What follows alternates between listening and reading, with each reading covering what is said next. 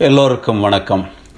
இது தாய் வீடு மாத இதழ் ஜனவரி மாதம் இரண்டாயிரத்தி இருபத்தி ஓராம் ஆண்டு. கட்டுரை தலைப்பு கனடாவில் தமிழர் பண்பாடு. ஆக்கம் மாவிலி மைந்தன் சீனா சண்முகராஜா. பகுதி மூன்று. கடந்த இரண்டு மாத தாய் வீடு இதழ்களில் கனடாவில் தமிழர் பண்பாடு என்ற தலைப்பில் வெளிவந்த பகுதி ஒன்று பகுதி இரண்டு ஆகிய இரு தொடர்களிலும் பண்பாடு என்ற சொல்லின் விளக்கம் கனடிய வரலாறு கனடிய பண்பாட்டு தளம் கனடாவுக்கு தமிழர்களின் குடிவரவு கனடாவில் தமிழ்மொழி கல்விக்கான முன்னெடுப்புகள் தமிழ்மொழியின் நிலை தமிழர் கலைகளின் வளர்ச்சி ஆகியன பற்றி விவரித்திருந்தேன். இவ்விதழில் அதன் தொடரான மூன்றாவது பகுதி இடம்பெறுகிறது. மனித சமுதாயத்தில் சமயங்களை சார்ந்தே சமூக பண்பாட்டு கூறுகளான பல வாழ்க்கை முறைகளும் சடங்குகளும் தோன்றி பல காலமாக வேரூன்றி வளர்ந்து வந்துள்ளன. தமிழ் காலத்துக்கு காலம் சைவம் வைணவம் சமணம் பௌத்தம் இஸ்லாம் கிறிஸ்துவம் என்று பல்வேறு மதங்களையும் தன்னுள் அரவணைத்து ஏற்று வளர்ந்த மொழியாக இருந்திருக்கிறது. மத நம்பிக்கைகளும் சடங்குகளும். கனடாவில் சைவம் கிறிஸ்தவம் இஸ்லாம் ஆகிய மதங்களை சார்ந்த தமிழ் மக்கள் வாழ்ந்து வருகின்றார்கள். தமிழர்கள் பின்பற்றும் மதங்களும் வழிபாட்டு முறைகளும் கோயில்களும் அவர்களது பண்பாட்டை பேணுவதில் முக்கிய பங்கு வகிக்கின்றன. பழந்தமிழர் பண்பாடு ஒரு சமயத்தின் அடிப்படையில் அமைந்ததல்ல. ஆனாலும் இப்போது தமிழர்களில் பெரும்பான்மையினர் சைவ சமயத்தவராக இருப்பதால் சைவ மத கோட்பாடுகளும் மரபுகளும் சடங்குகளும் தமிழர் பண்பாட்டின் அடையாளங்களாக பலராலும் கருதப்படுகின்றன. சுமார் அரைநூறு இந்து கோயில்கள் கனடாவிலே குறிப்பாக ஒன்டாரியோ மாகாணத்திலே அமைந்துள்ளன. இக்கோயில்களிலே நாளாந்த பூஜைகளும் அனைத்து சமய விழாக்களும் திருவிழாக்களும் நடைபெறுகின்றன. மக்களும் சமய ஆசாரங்களுடன் குளிர் மிகுந்த காலங்களிலும் கூட பாரம்பரிய உடையணிந்து கோயில்களுக்கு சென்று வழிபாடு செய்வதில் தவறுவதில்லை. இறை நம்பிக்கையிலும் கோயில் வழிபாட்டிலும் கனடா தமிழர்களின் ஈடுபாடு அதிகரித்து காணப்படுவதாகவே தெரிகிறது. மதம் சார்பான மன்றங்களும் அமைப்புகள் பலவும் சமய வளர்ச்சிக்கான செயற்பாடுகளில் ஈடுபட்டு வருகின்றன. நூல்கள் சஞ்சிகைகள் சிறப்பு மலர்கள் போன்றவை இவ்வமைப்புகளாலும் தனிநபர்களாலும் வெளியிடப்பட்டு வைக்கப்படுகின்றன. மாணவர்களுக்கு சமய அறிவூட்டும் வகையில் எழுத்துப் போட்டிகள் பேச்சுப் போட்டிகள் நடத்தப்படுகின்றன. இங்கே நடைபெறும் குடும்ப விழாக்கள் பலவற்றிலும் பல வகையான புதுமையான ஆடம்பர சடங்குகள் உள்நுழைந்து விட்ட போதும் அவற்றில் சமயச் சடங்குகள் முன்னிலை வகிக்கின்றன என்பது குறிப்பிடத்தக்கது. திருமண வைபவங்கள் மஞ்சள் நீராட்டு விழா குழந்தை பிறப்பு சார்ந்த விழாக்கள் இறப்புக்கு பின் செய்யப்படும் கிரிகைகள் சடங்குகள் என்று எல்லாவற்றிலுமே சமயச் சடங்குகள் செய்வதை மக்கள் தவற விடுவதில்லை இந்த விழாக்களில் தமிழர்களின் உணவு உடை போன்ற மரபு வரை பாரம்பரியங்கள் பெரிதும் கடைப்பிடிக்கப்படுகின்றன.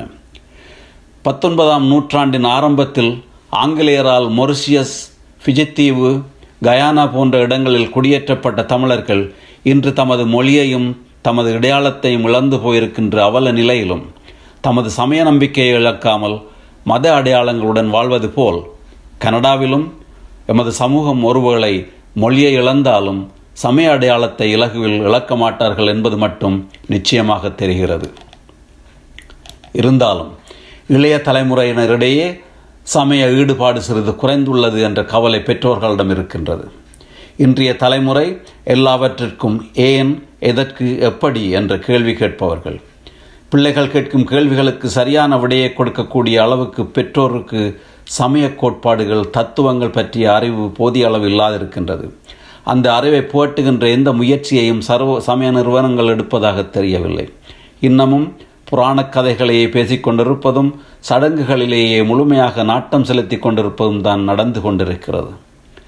கனடாவிலே ஆலயங்கள் என்று வணிகமயமாகி இருக்கின்றன என்று கருத்து என்ற கருத்து பலர் மனதிலும் பதிந்திருக்கிறது.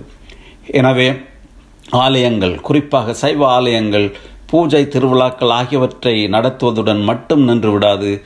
தம்மை மக்கள் மயப்படுத்தி இளையோரை ஈர்க்கும் வகையில் சமய வகுப்புகள் சமயம் சார்ந்த சமூக தொண்டு பணிகள் பண்பாட்டு அடிப்படையிலான கலை இலட்சிய இலக்கிய நிகழ்ச்சிகள் ஆகியவற்றை நடத்தி மக்களுக்கு நன்னறிவுகட்டும் மையங்களாகவும் வழிகாட்டும் மன்றங்களாகவும் மாற வேண்டிய தேவை என்று ஏற்பட்டுள்ளது. ஒரு சில ஆலயங்கள் இந்த செயற்பாடுகள் சிலவற்றை முன்னெடுத்து இயங்கி வருவதும் இங்கே குறிப்பிடத்தக்கது. இந்து ஆலயங்களில் பூஜை வழிபாடுகளில் தமிழ் மொழி புறக்கணிக்கப்படுவது பல ஆண்டுகளாகவே ஒரு பேசு பொருளாக உள்ளது. இதற்கான நடவடிக்கை எதுவும் இதுவரை எங்கும் எடுக்கப்படவில்லை. என்னை நன்றாக இறைவன் படைத்தனன் தன்னை நன்றாக தமிழ் செய்யுமாறே என்றெல்லாம் பாடி பெருமைப்படுகின்ற நாம் நமது கோயில் கருவறைக்குள்ளே பல நூற்றாண்டு காலமாக எமது நற்றமிழை இழந்து நிற்கிறோம். இறைவனுக்கு தமிழில் அர்ச்சனை பூஜை செய்வதற்கான மாற்றத்தை ஏற்படுத்துவதென்பது இலகுவான ஒன்றாக தெரியவில்லை. தமிழ் உணர்வுள்ள ஆன்மீக பெரியவர்கள்தான் பேரியக்கமாக இதை எடுத்துச் செய்ய வேண்டும். மதங்களில் மறுமலர்ச்சியை ஏற்படுத்தாமல் மத மாற்றங்கள் பற்றி புலம்புவதில் பயனில்லை. மேலும் கனடிய தமிழ் கிறிஸ்தவ மக்களும் தமிழில் ஆராதனைகளும் வழிபாடும் நடத்தக்கூடிய வகையில் தேவாலயங்களும் திருச்சபைகளும் இங்கே இருக்கின்றன. கத்தோலிக்க மற்றும் கிறிஸ்தவ சபைகளும் பல பெருநகரங்களில் தமிழில் ஆராதனை நடத்துவது இடம்பெறுகின்றது. அவர்கள் சமூக ரீதியான செயற்பாடுகளிலும் ஈடுபட்டு வருவதும் குறிப்பிடத்தக்கது.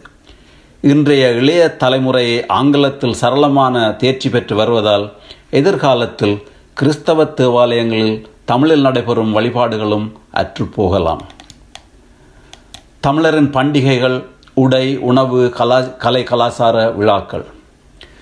தமிழர்களினது பண்டிகைகளில் முதன்மையானதாக இருக்கும் தமிழர் திருநாள் அறுவடை திருநாள் என்று போற்றப்படும் தைப்பொங்கல் பண்டிகை தமிழர்களால் மிகவும் சிறப்பாக கொண்டாடப்பட்டு வருகின்றது.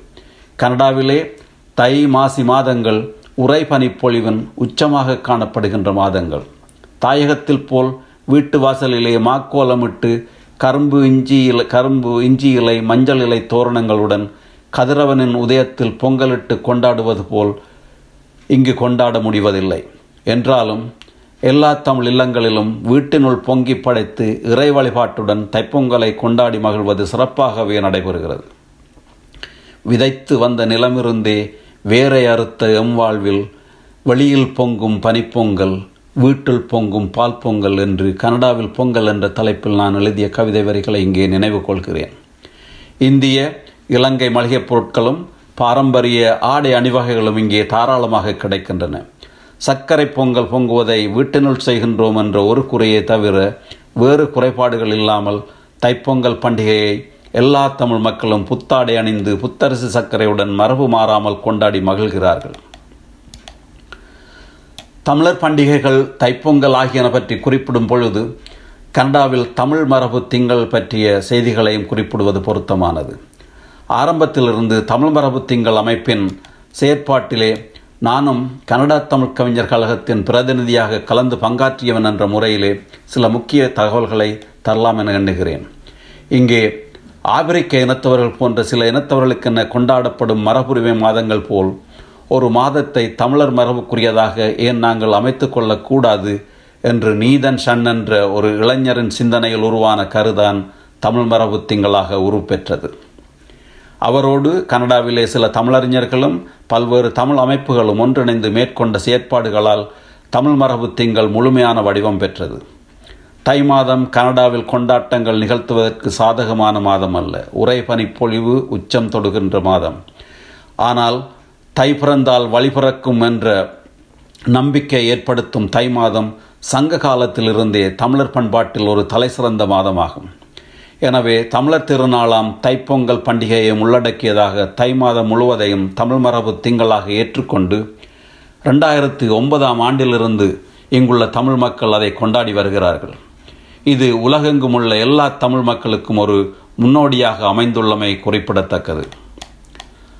தமிழ் மரபு திங்கள் அமைப்பும் அதனோடு சேர்ந்து கனடாவில் உள்ள தமிழ் அரசியல் பிரதிநிதிகளும் எடுத்த முயற்சியினால் கனடா மத்திய அரசும் ஒன்றாரியோ மாகாண அரசுகளும் டொரண்டோ ஒட்டாவா மார்க்கம் போன்ற பல நகராட்சி மன்றங்களும் தமிழ் மரபு திங்களுக்கு அரசியல் ரீதியான அங்கீகாரத்தை வழங்கியுள்ளன.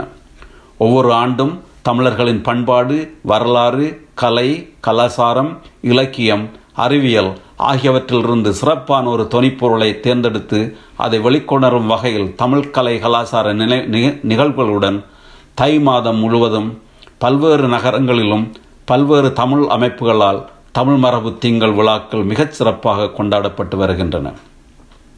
கனடிய கனடிய மத்திய மாகாண நகர அரசுகளின் பிரதிநிதிகளும் பிற இன மக்களும் தைப்பொங்கல் விழாக்களிலும் தமிழ் மரபு திங்கள் விழாக்களிலும் கலந்து கொண்டு சிறப்பிக்கின்றார்கள். தமிழ் மரபு திங்களையொட்டி அந்த மாதம் முழுவதும் தமிழ் மாணவர்கள் கல்வி பயில்கின்ற பள்ளிகளிலே தமிழர் வரலாறு வாழ்வியல் இலக்கியம் கலை கலாசார மரபுகள் பற்றிய தகவல்களை பிற இன மாணவர்களுடன் பரிமாறும் வகையில் பாட அமர்வுகள் நடத்தப்படுவதும் குறிப்பிடத்தக்கது. தமிழ் மரபு திங்கள் விழாக்களில் நடைபெறுகின்ற இசை நடனம் போன்ற கலை நிகழ்ச்சிகளில் சமஸ்கிருதம் தெலுங்கு போன்ற புறமொழி கீர்த்தனைகளையும் திரையிசை பாடல்கள் நடனங்களையும் மத சார்பான பாடல்களையும் தவிர்க்க வேண்டும் என்று விழாக்களை கொண்டாடும் எல்லா அமைப்புகளுக்கும் தமிழ் மரபு திங்கள் குழுவினால் வேண்டுகோள் விடுக்கப்படுவதும் குறிப்பிடத்தக்கது. இந்த செயற்பாடுகள் தமிழர்களின் மொழிவளம் வரலாறு பண்பாடு பண்பாட்டு செழுமைகள் நாகரிகம் ஆகியவற்றை பற்றி நமது இளைய தமிழ் சமுதாயம் அறிந்து கொள்வதற்கு உறுதுணையாக இருப்பது மட்டுமல்லாமல் பிற இனத்தவர்களுக்கும் அவற்றை எடுத்துச் சொல்வதற்கான வாய்ப்பையும் அளிக்கிறது. தமிழ் மரபு திங்கள் இப்போது அமெரிக்கா பிரித்தானியா போன்ற நாடுகளுக்கும் சென்றடைந்திருக்கின்றது. அந்த நாடுகளிலும் தைத்திங்களை தமிழ் மரபு திங்களாக கொண்டாடுவதற்கான ஏற்பாடுகள் நடைபெற்று வருவதை அறிகிறோம். மேலும் இங்கே சித்திரை திருநாளையும் தீபாவளி பண்டிகையையும் இந்து சமய விழாவாக இந்திய மக்களுடன் தமிழர்களும் கொண்டாடி மகிழ்கிறார்கள். கிறிஸ்துமஸ் பண்டிகை கனடிய மக்களால் மிகச் சிறப்பாக கொண்டாடப்படும் ஒரு பண்டிகை. தமிழ் கிறிஸ்தவர்கள் மட்டுமல்லாது இந்துக்களும் அதை மத ரீதியாக இல்லாமல் பொது பண்டிகையாக கொண்டாடுகிறார்கள். இது தமிழர்கள் தேசிய பண்பாட்டோடும் கலந்து போகின்றார்கள் என்பதற்கு ஒரு எடுத்துக்காட்டு. அத்துடன் தமிழர்களின் கலை கலாச்சாரம் உணவு உடை போன்ற பாரம்பரியங்களை வெளிப்படுத்தும் கோடைகால வீதி விழாக்கள் இங்கே நடைபெறுகின்றன. இரண்டு மூன்று நாட்களுக்கு தொடர்ந்து நடைபெறுகின்ற அந்த விழாக்களிலே தமிழர் மரபு சார்ந்த கலை நிகழ்ச்சிகள் பல நடத்தப்படுகின்றன. வணிகச் சாவடிகள் அமைக்கப்பட்டு தமிழர்களின் பாரம்பரிய உணவு வகைகள் பரிமாறப்படுகின்றன. தமிழர் வரலாறு பண்பாட்டு பாரம்பரியங்களை கூறும் கண்காட்சிகளும் நடத்தப்படுகின்றன. கனடிய அரசியல் கட்சிகளின் தலைவர்களும் பிரமுகர்களும் வந்து கலந்து கலந்து கொள்கிறார்கள். குடும்ப அமைப்பு முறைகள். தமிழர் பண்பாடு கற்பிக்கும் வாழ்வியல் முறைகள் குடும்ப அமைப்பில் சிதைவுகள் ஏற்படாமல் குடும்பங்களுக்குள் மதிப்பு மரியாதையையும் பெருமானத்தையும் பொறுப்புணர்வுகளையும் ஏற்படுத்தி குடும்பங்களை நேரிய பாதையில் இட்டுச் செல்ல வழிகாட்டுவன. கனடாவில் பெரும்பாலான தமிழ் குடும்பங்கள் இந்த கட்டுக்கோப்புக்குள்ளிருந்து தமது பண்பாட்டு விழுமியங்கள் மாறாது வாழ்ந்து வருகிறார்கள். கனடா போன்ற மேலைத்தேய நாடுகளின் சமூக கட்டமைப்பு சட்டங்கள் இங்கு குடியேறியவர்களது குடும்ப விழுமியங்களில் ஓரளவு மாற்றத்தை ஏற்படுத்த தொடங்கியிருப்பதும் உண்மையே. கனடிய கலாச்சாரத்தில் கடைபிடிக்கப்பட்டு வரும் குடும்ப நாள் அன்னையர் நாள் தந்தையர் நாள் காதலர் நாள் நன்றி தெரிவிக்கும் நாள் போன்ற சிறப்பு நாட்களில் தமிழ் குடும்பங்களும் தமது உறவுகளுடன் ஒன்றாகி கழிக்கின்ற மரபு ஏற்பட்டுள்ள மகிழ்ச்சி ஏற்பட்டுள்ளது மகிழ்ச்சி தரக்கூடியது. கனடாவில் காணப்படும் குடும்ப அமைப்புகள் ஐரோப்பிய கலாச்சாரத்தை ஒட்டியதாக காணப்படுகிறது. நியூக்ளிய ஃபேமிலி எனப்படும் தனி குடும்ப அமைப்பே இங்கு பெரும்பான்மையாக காணப்படுகிறது. அத்துடன் கணவன் மனைவி அவர்களுக்கு பிறந்த குழந்தைகள் அவர்களோடு கணவனின் அல்லது மனைவியின் முன்னைய திருமண பந்தத்தில் பிறந்த குழந்தைகளுமாக சேர்ந்து வாழும் பிளெண்டட் ஃபேமிலி முறையும் சிங்கிள் பேரண்ட் ஃபேமிலி எனப்படும் ஒற்றை பெற்றோர் குடும்பங்களும் பொதுவாக காணப்படும் குடும்ப அமைப்புகளாக இருக்கின்றன.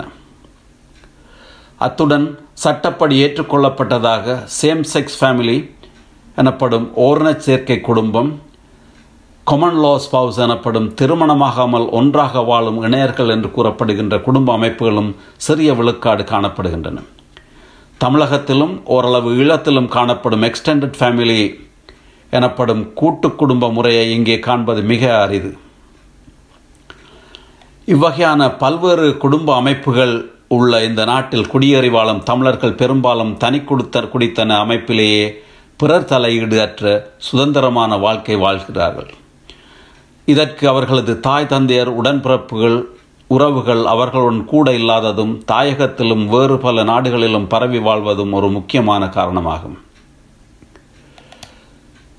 கணிசமான அளவு குடும்பங்கள் தாய் தந்தையரை அல்லது மாமன் மாமியாரை தங்களுடன் வைத்திருக்கிறார்கள்.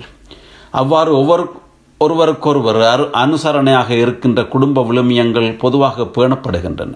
எனினும் முதியோர்களுக்கு இங்கே ஓய்வூதியம் போன்ற பல்வேறு வசதிகளும் இருப்பதால் அநேகமான முதியோர்களும் தாம் தனியாக வாழ்வதையே விரும்புகிறார்கள்.